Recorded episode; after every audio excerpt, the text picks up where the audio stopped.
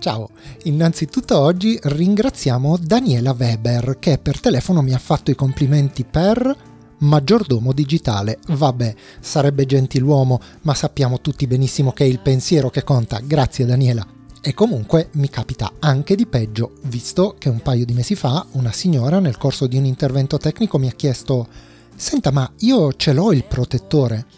Intendeva dire l'antivirus, ovviamente, e per decenza sottaccio la sagace risposta del marito, il signor Maurizio, che sicuramente ci ascolta e che saluto. Poi, a sorpresa, si è rifatto vivo l'ingegnere dell'A-Team con una freddura che, quando l'ho sentita, mi ha fatto ridere per cinque minuti buoni, ma solo perché io sono scemo. Che è comprensibile solo se hai ascoltato la scorsa puntata, quindi se non l'hai fatto e non vuoi uno spoilerone, salta nove secondi avanti e torna ad ascoltarla dopo che avrai sentito l'episodio sette. Scusa Vito, una domanda.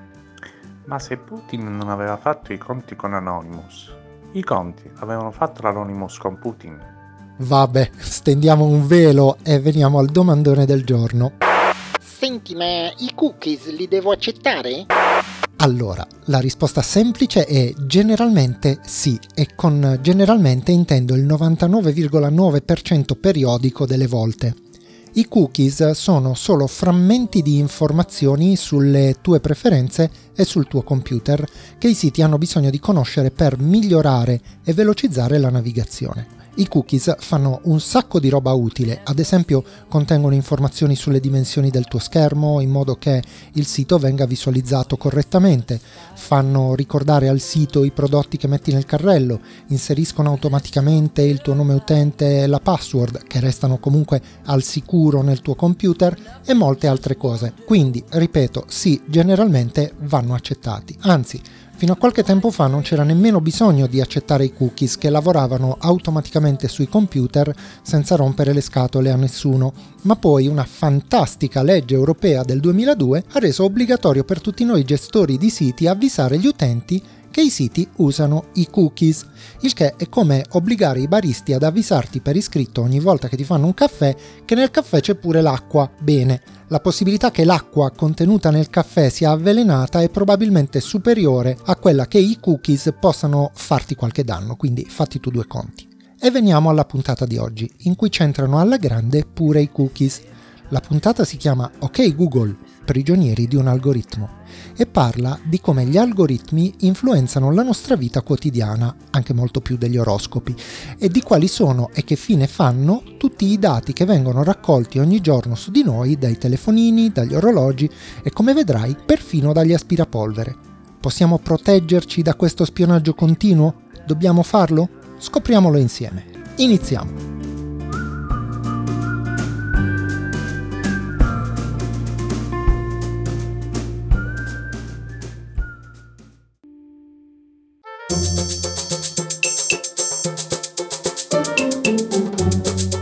Ciao, mi chiamo Vito Lattanzi e sono un informatico dal millenovecentonovantasette. Durante questi anni ne ho viste un po' di tutti i colori ed ho imparato tante cose che mi piacerebbe condividere con te. Così ho creato questo podcast per provare a ridurre un po' quella distanza che si è creata tra gli addetti ai lavori e gli utenti della tecnologia, usando termini semplici e comprensibili per tutti. Buon ascolto!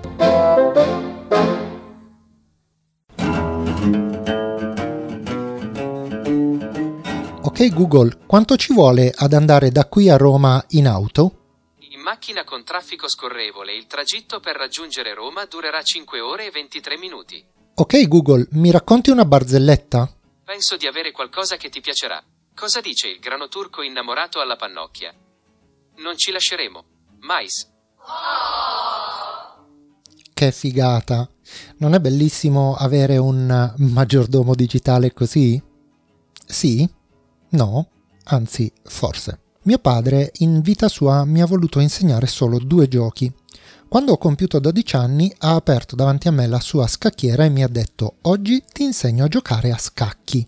Devo ammettere che immediatamente nella mia testa si sono affastellate tutte le immagini di repertorio di pallosissimi pomeriggi domenicali in cui mio padre e mio zio fissavano muti quella scacchiera per ore, ed ho immediatamente pensato che dovevo aver commesso dei peccati davvero orribili se Dio voleva punirmi così atrocemente quel pomeriggio.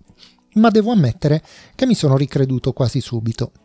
Anni dopo ho capito che quel giorno mio padre in realtà non è che volesse solo insegnarmi a giocare a scacchi, ma voleva aiutarmi ad acquisire una certa forma mentis che fa sì che nella vita tu diventi capace di vedere almeno due mosse più avanti rispetto agli altri se vuoi cavartela meglio. Non ho mai vinto a scacchi contro mio padre. Vabbè, tornando al presente, eh, qualche giorno fa ho visto un film che si chiamava mister Harrigan's Phone. Non era esattamente un gran film, ma c'era un Donald Sutherland in splendida forma che interpretava un uomo che per certi versi mi ha ricordato un po' questo insegnamento di mio padre, anche se quest'uomo era capace di vedere ben più di due mosse più avanti. Sta bene? No. No, c'è una cosa che mi tormenta. Forse mi puoi spiegare tu. Ormai io leggo articoli su questo telefono già da un mese. Ed erano tutti gratuiti. Allora? No, io qui leggo molte cose gratis, per cui di solito la gente paga tanto. Fantastico, no? No, non lo è. Regalare preziose informazioni va contro tutto quello che ho sempre saputo a proposito di pratiche commerciali di successo. Il World Wide Web è come una condottura d'acqua rotta, ma invece di acqua vomita informazioni in ogni direzione. Non capisco. È un adescamento? Cos'è? Chiedo a te, Craig. È come, io credo, alla fiera di Freiburg, dove il primo gioco è di solito gratis. Sì. Qui siamo quindi ancora al primo gioco, la fiera di Freiburg. Eh, non ci sono messaggi pubblicitari su questi siti. Gli annunci sono la linfa vitale per i giornali. Come fanno a sopravvivere? Non credo che sia un adescamento. Credo sia come una droga di passaggio. Mi sono accorto che le risposte alle mie ricerche su Google riguardano informazioni finanziarie. Lui sa che cosa voglio. Che succederà quando chiuderanno i rubinetti? Niente più omaggi. Possa dire informazioni false. Diventerà comune e saranno accolte come vere. E che cosa succederà quando inizieranno a usare questo per diffondere più sciocchezze di quelle già esistenti? Quotidiani, giornalisti, politici. Tutti noi dovremmo essere molto spaventati da questo aggeggio. E infatti eccoci qui. Andiamo in giro ventiquattro ore al giorno con uno smartphone in tasca. Alcuni indossano uno smartwatch al polso, altri hanno Alexa o Google Home in casa. E sappiamo perfettamente che questi dispositivi tracciano costantemente cosa facciamo, dove siamo, con chi siamo, il nostro livello di attività fisica, il nostro peso, il nostro stato di salute, dove mangiamo, cosa compriamo, sanno se corriamo troppo con la macchina, dove andiamo in vacanza, se vogliamo acquistare una casa o un'auto, conoscono le nostre disponibilità economiche e sanno anche per chi votiamo e come la pensiamo. Sì, hai capito bene, anche questo. Pensi forse che non ci sia un algoritmo che interpreta i tuoi commenti su Facebook? Comunque, tra poco vedremo cosa è esattamente un algoritmo. Salve, mi chiamo Jonathan Frakes e adesso vi spiegherò il Darknet.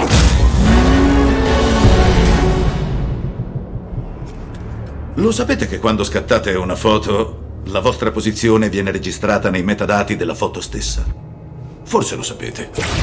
E sapete anche che quando comprate un robot aspirapolvere come questo che vedete, date alle aziende il permesso di prendere le misure di casa vostra e di vendere quei dati a terze parti?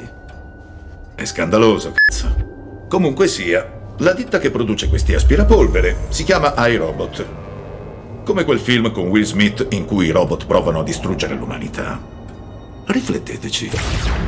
Viviamo in un mondo in cui le grandi aziende tecnologiche sanno di noi più di quanto sappiamo noi stessi. È del tutto comprensibile che alcune persone preferiscano restare anonime su internet. Questa clip è tratta da Come vendere droga online in fretta, una serie tv carina che ho appena iniziato a seguire e che rende perfettamente l'idea di quello che voglio dirti. Eh sì, perché il secondo gioco mio padre ha voluto insegnarmelo quando avevo sedici anni. Di nuovo, una sera mi ha fatto sedere in salotto, ma stavolta ha voluto che imparassi a giocare a poker. Ovviamente ci giocavamo le noccioline di cui eravamo entrambi ghiotti, ma a differenza degli scacchi, stavolta mi sentivo davvero molto figo. Anche in questo caso, come purtroppo ho capito solo molti anni dopo, voleva insegnarmi un'altra cosa, ma questa ce la facciamo spiegare in una mirabile sintesi da Matt Damon. Qualcuno ha detto: la vita si gioca in un colpo solo, il resto è attesa. Io passo. Dunque, il punto è questo. Se non riesci a individuare il pollo nella prima mezz'ora di gioco, allora il pollo sei tu. Allora il pollo sei tu.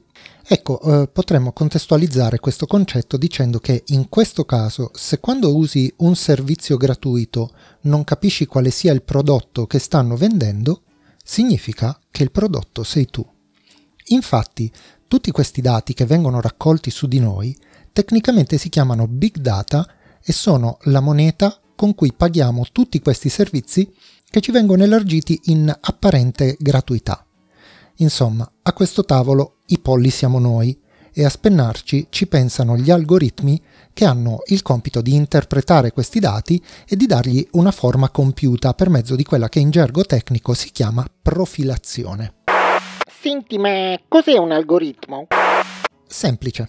Un algoritmo è una successione di istruzioni o passi che definiscono le operazioni da eseguire sui dati per ottenere i risultati. Lo schema esecutivo di un algoritmo vuole che i passi debbano essere eseguiti in sequenza, salvo diversa indicazione. Brinda la supercazzola con un scappellamento a sinistra a destra come fosse di pentolone. Non ho capito un cazzo! Va bene, va bene. Allora ce lo facciamo spiegare dalla signora Maria, però la acceleriamo un pochetto. Per prima cosa portate ad ebollizione l'acqua in una pentola capiente, chiusa da un coperchio. Solo quando l'acqua bolle vistosamente, aggiungete il sale grosso. Una volta sciolto il sale, buttate la pasta e fatela cuocere seguendo il tempo di cottura indicato sulle confezioni. Scolate, la pasta è pronta per essere condita a vostro piacere. Bene, quello che hai appena sentito è l'algoritmo per fare gli spaghetti. Tutte le ricette di cucina, nessuna esclusa, sono degli algoritmi. Un altro esempio di algoritmo è quello per montare un mobile dell'IKEA o le istruzioni stradali per arrivare da un punto A ad un punto B. Quindi che cos'è un algoritmo? Una serie di istruzioni da eseguire in un preciso ordine per ottenere un altrettanto preciso risultato. Per inciso, successivamente gli algoritmi vengono tradotti in un linguaggio comprensibile al computer e diventano i programmi. Tutto qui. Un tempo gli algoritmi erano buoni, perché agli albori dell'informatica servivano a risolvere e velocizzare moltissime operazioni noiose e pesanti che dovevano essere svolte manualmente dagli esseri umani, che in questo modo invece potevano essere elaborate dai computer in minor tempo. I primi algoritmi consentivano ricerche di dati veloci in un elenco, giocavano pure loro a scacchi, risolvevano calcoli ed equazioni complesse, insomma risolvevano i nostri problemi e ci rendevano la vita più semplice. Così abbiamo iniziato a fidarci sempre di più degli algoritmi ed abbiamo iniziato a demandare a loro sempre più scelte che prima erano svolte esclusivamente dagli esseri umani. E questi erano generalmente gli algoritmi trasparenti, cioè sapevamo esattamente che risultati avrebbero prodotto ed orientativamente anche in che modo.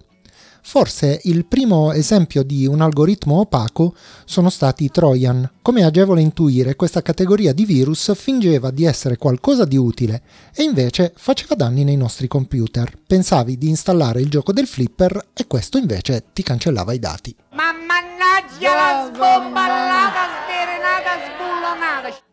E se è probabilmente vero che forse sono stati i virus i primi ad utilizzare algoritmi opachi, è altrettanto vero che moltissimi servizi che utilizziamo tutti quotidianamente hanno trovato utile questo andazzo ed hanno iniziato ad applicarlo. La differenza è la stessa tra quando entri nella gelateria sotto casa e trovi scritti dal primo all'ultimo gli ingredienti del tuo cono pistacchio e stracciatella, ma quando bevi la Coca-Cola no. No, no, no, no, no, no. Il problema deriva dal fatto che siamo abituati a considerare le scelte del computer come imparziali, in quanto fatte da una macchina, ma dimentichiamo che l'algoritmo che la governa è scritto da persone e spesso questa cosa ci viene in diversa misura ritorta contro. In questo modo, ad esempio, quando provi ad acquistare un biglietto aereo vedrai che il prezzo varia moltissimo a seconda della zona da cui ti colleghi, Se sei in periferia, il prezzo è più basso che in centro città. Del dispositivo che usi, se usi un telefonino costoso, il prezzo sarà più alto. E anche se ti colleghi dal nord o dal sud. E questo dipende in parte anche dai cookies di cui parlavamo in apertura di episodio, ma è inevitabile. Ti lascio un articolo in descrizione sugli algoritmi delle compagnie aeree se hai voglia di leggerlo. Insomma, gli algoritmi hanno iniziato a fare gli interessi di chi li crea e non più dell'utente, e a volte i loro risultati possono essere quantomeno spiacevoli e diversi da quelli che ci si aspetterebbe.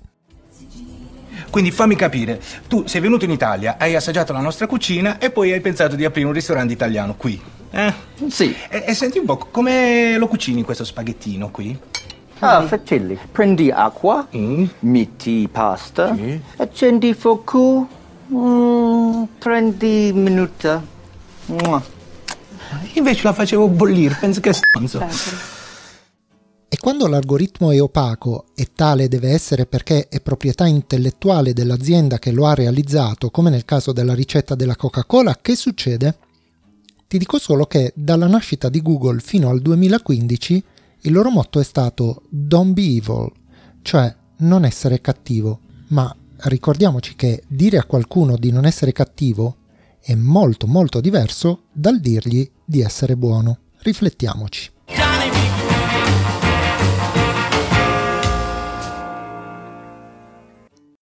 Ma paradossalmente tutto questo diventa quasi insignificante quando cominciamo a confrontarci con gli errori involontari commessi dagli algoritmi. E così succede che nel duemiladiciotto un'auto a guida autonoma di Uber, in una mattina di cielo sereno e condizioni meteo perfette, investe ed uccide una donna. Errore dell'algoritmo. Oppure succede che nel duemilaventi, dopo aver mostrato un video in cui c'erano presenti persone di colore, l'algoritmo di Facebook invitava gli utenti a guardare video di altre scimmie. Errore dell'algoritmo. O ancora che all'inizio di questo mese, proprio a Genova, l'algoritmo che assegna le supplenze manda la scuola nel caos, perché per errore scarta e sbatte fuori dalla graduatoria i circa duecento docenti con i punteggi più alti e assegna le supplenze a caso. Errore dell'algoritmo. Ma quando non è un umano, ma un algoritmo a sbagliare, di chi è la colpa? La cosa più impressionante però è successa nel luglio del duemiladiciassette, anche se non ci sono stati danni. Un bel giorno Facebook ha preso due bot, bot è l'abbreviazione di robot, ed indica un programma che interagisce con gli esseri umani fingendo di essere una persona. Insomma, Facebook ha preso questi due bot, li ha chiamati Bob ed Alice e li ha fatti parlare tra loro con il compito di portare a termine una contrattazione fittizia in cui dovevano suddividersi dei libri, dei cappelli e delle palline. Peccato che, dopo un po' di conversazione, i tecnici hanno iniziato ad accorgersi che il linguaggio usato dai bot è diventato dapprima piuttosto deforme e poi completamente incomprensibile. Insomma, i due bot hanno rapidamente sviluppato un linguaggio tutto loro che non seguiva più nessuna delle nostre regole sintattiche e di fatto era diventato una lingua ignota. Ovviamente i capoccioni di Facebook hanno interrotto l'esperimento e hanno staccato la spina per sempre. novanta la paura! Ci stiamo c***ando sotto! Cosa? E questo ci porta alla domanda finale. Cosa dobbiamo fare? Dobbiamo difenderci da questa tecnologia? È giusto farlo? Beh, penso che questa sia letteralmente la domanda del secolo, perché qui stiamo in un certo senso parlando del futuro dell'umanità. Una ricerca finlandese realizzata su dei nuclei familiari volontari in un ambiente in cui sono state messe diverse telecamere tipo Grande Fratello ha studiato gli effetti sulle reazioni e gli stati d'animo di queste cavie. Le reazioni e i comportamenti sono stati diversi. Ansia, impazienza, rabbia. Altri hanno cercato di recuperare la propria privacy, di aggirare le telecamere, di nascondersi. Ma nella maggior parte dei casi la verità è che c'è stato un adattamento. È stato semplicemente accettato il fatto di vivere in una società di sorveglianza, in cui è normale essere spiati. Credo che questo sia significativo ed offra uno scorcio importante su quello che potrebbe essere il nostro futuro. Tuttavia, credo che ci siano dei limiti, anzi, che ci debbano essere. E sì, perché è ovvio che non possiamo più rinunciare alla tecnologia. Pochi privilegiati, volendo, si potrebbero permettere di vivere come vivevamo negli anni Ottanta, ma ci possono essere dei compromessi perlomeno accettabili. Il mio consiglio è questo: prenditi il tuo tempo, inizia a fare mente locale su tutto quello che usi man mano che lo usi. Telefono, aspirapolvere, internet, social network, assistente Google, Alexa, smartphone, eccetera. Valutane i pregi e i difetti e soprattutto chiediti: questa cosa mi serve davvero? Questa app mi è utile? Questo social network? Se la risposta è sì, bene, ma se la risposta è no, o sei anche solo in dubbio, prova a disfartene per un po' e vedi come te la cavi senza. Togli una cosa alla volta, senza fretta, e lascia solo l'essenziale. Io l'ho fatto, lo faccio ancora e il risultato mi ha sorpreso. Non ti dirò cosa uso e cosa no, ma almeno questo mi ha aiutato a non trasformarmi in un robot. O forse no. Alla prossima.